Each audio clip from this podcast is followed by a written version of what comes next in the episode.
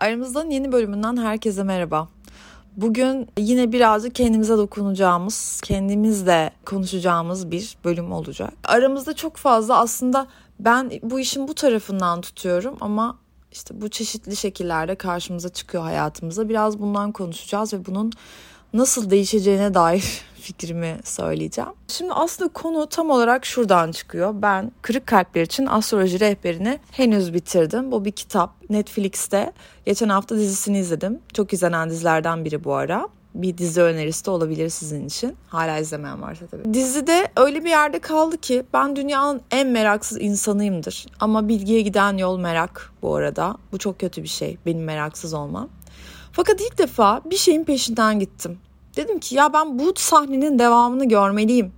Artık ne neyle eşlendiyse benim hayatımda. Ve gittim kitabı buldum. Bu arada kitap bizim Doğan Novus'tan çıkıyor. Ben editörüme yazdım. Ben de Doğan'dayım biliyorsunuz. Ona yazdım dedim ki depoda var mı? Çünkü eminim yok. Eski bir kitap olduğunu düşünüyordum.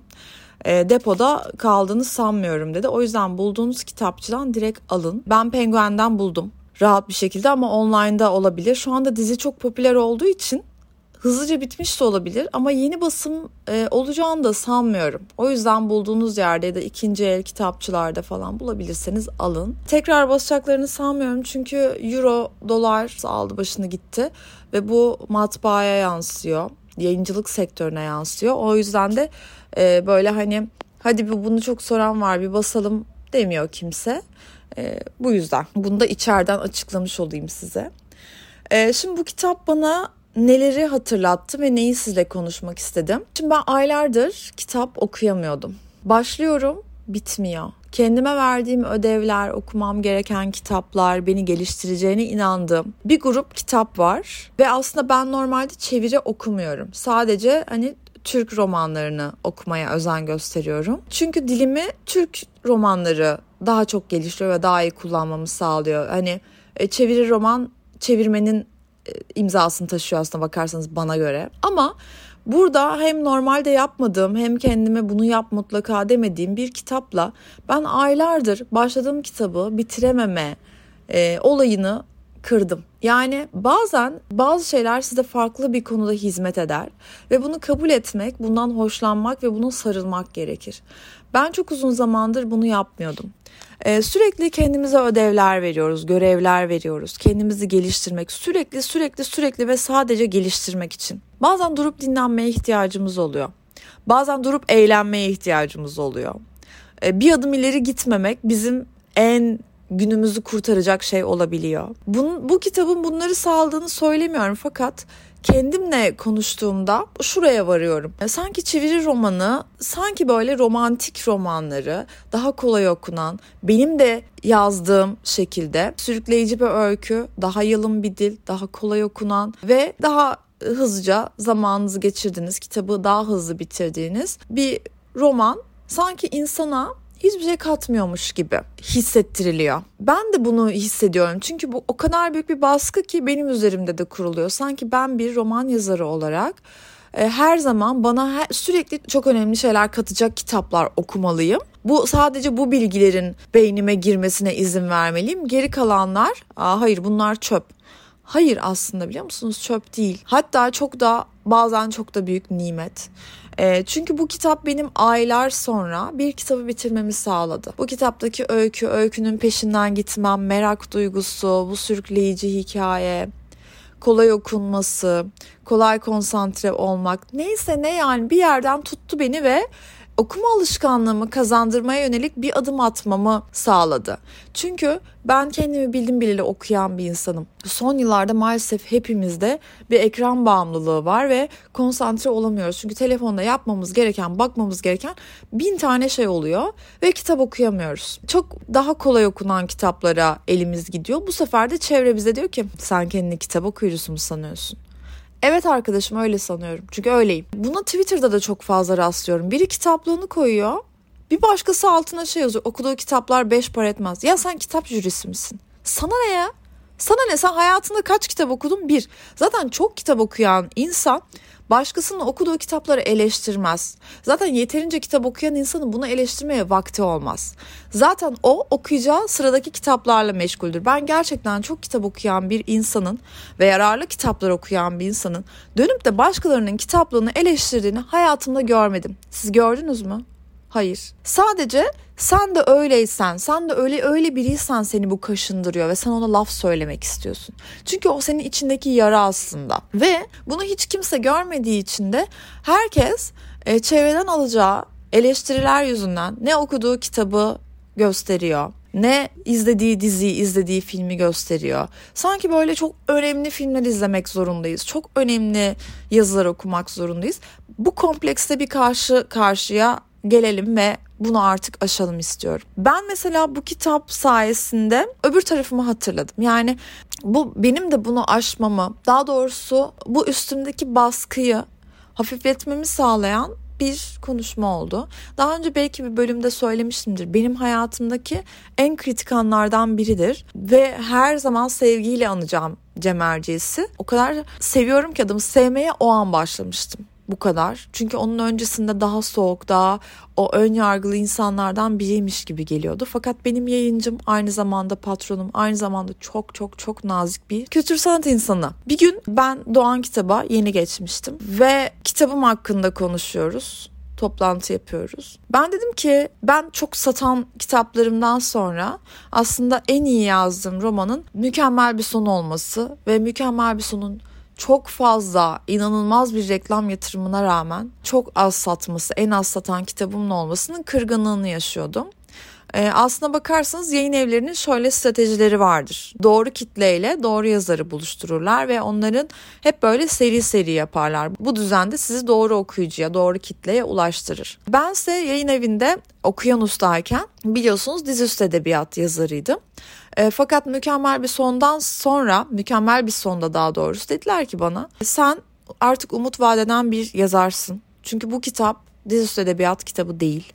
Çok güzel bir roman. O yüzden biz bunu roman olarak çıkaracağız. İyi güzel hoş duyduğum sözler çok güzel benim de yazarlığımı geliştirmeye dair sürekli bir şey yaptığım düşünülürse bunun meyvelerini topluyordum. Fakat işler hiç de beklediğim, hayal ettiğim gibi olmadı. Neredeyse benim kitaptan kazandığımdan daha fazlasını reklama yatırmıştık ama kitap satmamıştı. Ben de Cem Erciyes'le bunu konuştum. Dedim ki beni dedim ben yani çok fazla hani ön yargıya maruz kalıyorum ve artık bir yazar olarak kendimi geliştirdiğimi basın bültenlerinde de French Hoca büyüdü artık denmesini istiyorum. Bunun için ne yapmamız gerekiyor? Ben adımla mı yazmalıyım? Bir French hoca olmamalı mı? Ama o zaman benim eski romanlarım ne olacak? E, o kimliğimle yazdığım kitaplar ayrı bir yerde duracak ve ben yola kendi adımla mı devam edeceğim? Derken Cem Erciyes bana dedi ki ya aslında bundan neden rahatsız olduğunu anlamıyorum dedi. Çünkü bu dünyada o kadar çok satan, o kadar çok bilinen, o kadar popüler kitapların olduğu bir kategori ki çünkü hani kolay okunan, daha yalın bir dili olan romanlar da bir kategorinin romanlarıdır. Bu daha değersiz ya da daha değerli değil ki diğerlerinden. Sadece bu bir tür. Bu tür gerçekten bunu sadece tür olarak düşündüğünde Üstümden o kadar büyük bir yük kalktı ki size anlatamam. Ben kendimi büyük edebiyatçıların yanında nefes nefese kalmış gibi hissediyordum. Ya neden oradayım ben zaten? Çünkü bizim en başından beri söylemek istediğimiz arkadaşım ben zaten Sabahattin Ali değilim. Ben zaten bunu iddia etmiyorum. Sen bana bu etikette sahip olmadığımı söylüyorsun ve neden olmadığımı soruyorsun. Ama ben zaten böyle bir iddiayla çıkmadım. Benim anlatılacak hikayelerim ve okurken akıp gidecek zamanı vaat ettiğim kurgularım var. E ben iyi bir hikaye anlatıcısıyım. Benim kurguladığım hikayeler hep çok iyi. Bunun hep arkasındayım. Bu çok iyi bir romandı derim yani. Ama bende de kompleks yaratan şey bu roman yorumcuları, jüri. Jüri senin değerini sana söyleyen jüri. Bugüne geldiğimizde şu anda ben ondan çoktan barıştım ve çok seviyorum böyle kitaplar yazıyor olmayı. Dilimin bu kadar yalın olmasını da çok seviyorum. Anlatımımın bu kadar güzel olmasını da çok seviyorum. Bunların hepsinin de arkasındayım. Bir sürü romanı da okuyorum. Yeni çıkanı da okuyorum. Çok satanı da okuyorum. Klasikleri de okuyorum. Ya da okumadığım ve eksik gördüğüm kendimdeki Türk, büyük Türk yazarlarını da okuyorum. Her şeyi okuyorum. benim sevdiğim eylem okumak ve bundan uzak kaldım. Yani neden biliyor musunuz? Çünkü filtreler yüzünden bundan uzak kaldım. Onu okuyamam, bunu okuyabilirim. O değil bu. Bu beni geliştirir, bu durdurur yani. Benim bir şey öğrenmem gerekiyor. Sen her an bir şey öğrenmek zorunda değilsin. Bir kere ilk önce bunu bir kenara bırak. Yani bu sağlıklı beslenme konusunda da aynı şey vardır ya.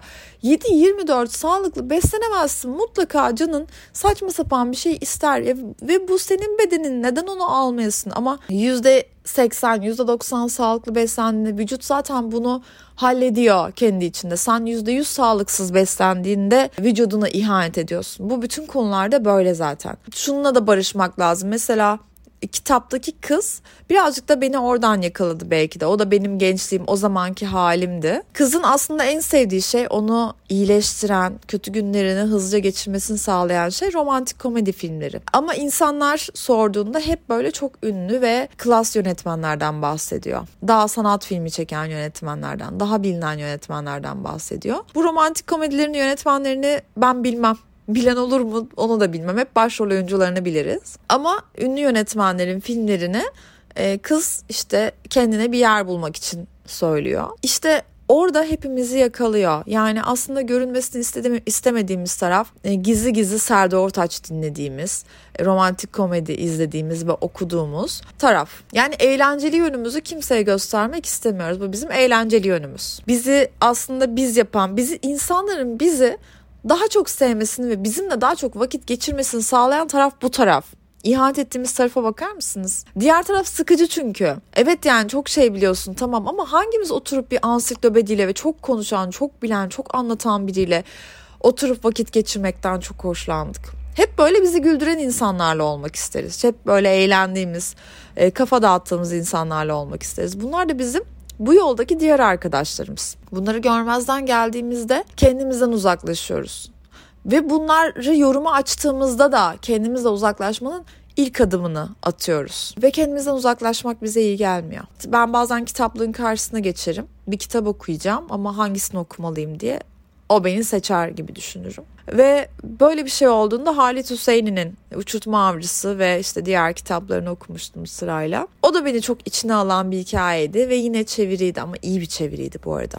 Ben kötü çeviriler yüzünden çeviri roman okumaktan çok sıkılmıştım. Ve kitap okumanın ne kadar güzel bir şey olduğunu ve yola çıkmanın, hiç tanımadığınız karakterlerle yola çıkmanın nasıl bir şey olduğunu hatırlatıyor. Bunu hatırlatacak kadar sürükleyici romanlara her zaman ihtiyacımız var. Cem Erciyes benimle böyle bir konuşma yapmasaydı ben kalemimle gurur duymayacaktım. Barışmayacaktım daha doğrusu. O beni kendimle barıştırdı. Sadece bir cümleyle. Bazen hani bazı insanlar hayatımızda o kadar böyle farklı bir yere sahiptir ki söylediği her şey sizi anında sakinleştirir. Cem Erciyes benim için öyle biriydi. Her şeyi anlatırken, rahat rahat anlatırken buldum kendimi. Ben o zamanlar bunu aşmıştım. Yazarlığımla barışmıştım ama okurluğumla çok barışmamışım demek ki. Uzun zaman geçtikten sonra bu hafta okurluğumla yine barıştım. Tekrar barıştım ve size de bunu hatırlatmak istedim sizi siz yapan eğlenceli ama herkesin hiçbir değerinin olmadığını iddia ettiği konuları kimsenin yorumuna ve eleştirisine açmayın. Çünkü bu sizsiniz. Siz başkası olmak zorunda değilsiniz. Başkasının gözüne girmek zorunda değilsiniz. Siz sadece kendi gözünüze girmek zorundasınız biliyor musunuz? Sadece kendinize görevleriniz var. Siz bu hayatı doya doya yaşamaya geldiniz ve bu nasıl yaşanıyorsa siz öyle yaşayacaksınız. Sadece eğlenceye yöneldiğinizde evet çok da geliştirmiyor bu hayat sizi. Bunu da seçebilirsiniz. Ama gelişmek istiyorsanız kendinizi sadece ansiklopedilere veremezsiniz. Çünkü bir taraftan bu da geliştiriyor. Ben bir arkadaşımın film izlemenin gelişime asla katkı sağlamayan boş bir uğraş olduğunu söylediğini duymuştum. Nasıl olabilir ki ya? Nasıl olabilir ki? Ben festivali iple çekiyorum. Festivali iple çeken tarafımla da barışıyorum. Romantik komedi önerilerimi çektiğim Reels'ımla da barışıyorum. Çünkü buyum yani bu funda bunların bir araya gelmesi ve insanların beni gördüğünde yani sokakta hani şey gördüğünde aa sen e, gözüktüğünden daha zayıfmışsın dediğinde nasıl hoşunuza gidiyor. Ben de DM'de ya ben senin bu yönünün olduğunu hiç bilmiyordum. Mesajları okuduğumda çok hoşuma gidiyor. Ne güzel işte sürprizler bunlar olsun. Ne kadar güzel. Öbür tarafta da ilgilenen bir yönünüzün olması ama bu iki taraf için de geçerli. Çünkü çok böyle hani entelektüel insanların bir anda ortamda Ebru Gündeş dinlediğini açıklaması bana çok tatlı ve çok cool geliyor. Dinliyor muyum? Hayır. Ama zevk meselesi adam dinliyor. Ebru Gündeş dinliyor. Ve o kadar cool bir şey ki bu. Çünkü ben aslında eğlenceliyim demenin bir yolu. Ben benim aslında insani bir tarafım var. Ben aslında yürüyen bir ansiklopedi değilim. Yani benimle başka şeylerde konuşabilirsin diyor. Bu bu demek arkadaşlar. E, o yüzden üzerimizde baskı yapan okumak, izlemek, yemek, içmek, gitmek, gelmek, üye olmak, zorunda olduğumuz her şeyi bir kenara bırakalım. Hiçbir şeyin zorunda değiliz. Hiç kimseden onay almak zorunda değiliz. Birini bulalım. Hem şefkatli hem mantıklı birini bulalım. Ve bu konularda çok sıkıntı yaşadığımızda da ona soralım. Ben bazen çok daraldığımda hızlıca bir onay almam gerekirse ya ablama ya sahibim olsun soruyorum. İkisini de çok fazla duyuyorsunuz zaten benden. Benim de o taraflara koyduğum arkadaşlarım bunlar ve bunların sağduyulu insanlar olması gerekiyor. Ve sizin içinizi rahatlatacak insanlar olması gerekiyor. Çünkü e, artık bütün ilişkiler toksik. Neredeyse bütün ilişkiler toksik. İnsanlar toksik çünkü. E, ve sana kendini kötü hissettirmenin hiçbir öneminin olmadığı bir dönem yaşıyoruz maalesef. Onlar da bunu yapacaklar, hep yapacaklar. Ve sen ben doğru bir yerde miyim, doğru bir yolda mıyım, hedefime giden bir yolda mıyım diye soracak birini arayacaksın. Bunun için çok okuyan ama çok da eğlenen birini kenara koyduğunda, telefonun öbür ucunda o olduğunda her şey düzelecek. İlişkilerde başarılı olmak birazcık buradan da başlıyor. Yani kompleksin olmadığında, kendinle barışık olduğunda, kendini her yönünle sevdiğinde karşındaki de seni eleştirmiyor. Karşındaki de seni o yönünde seviyor. Çünkü sen o yönlerine o kadar mutlusun ki onu da mutlu ediyorsun. Bu yaydığın enerjiyle onu da mutlu ediyorsun. Ama sen kendini sürekli eleştirdiğinde, yetersiz gördüğünde karşındaki şeyi düşünüyor.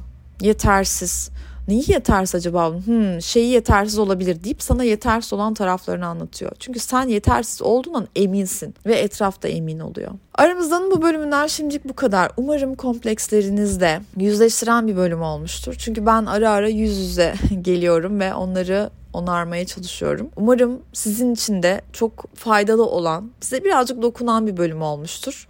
Yorumlarınızı son postumun altına bekliyorum. Hepinizi öpüyorum.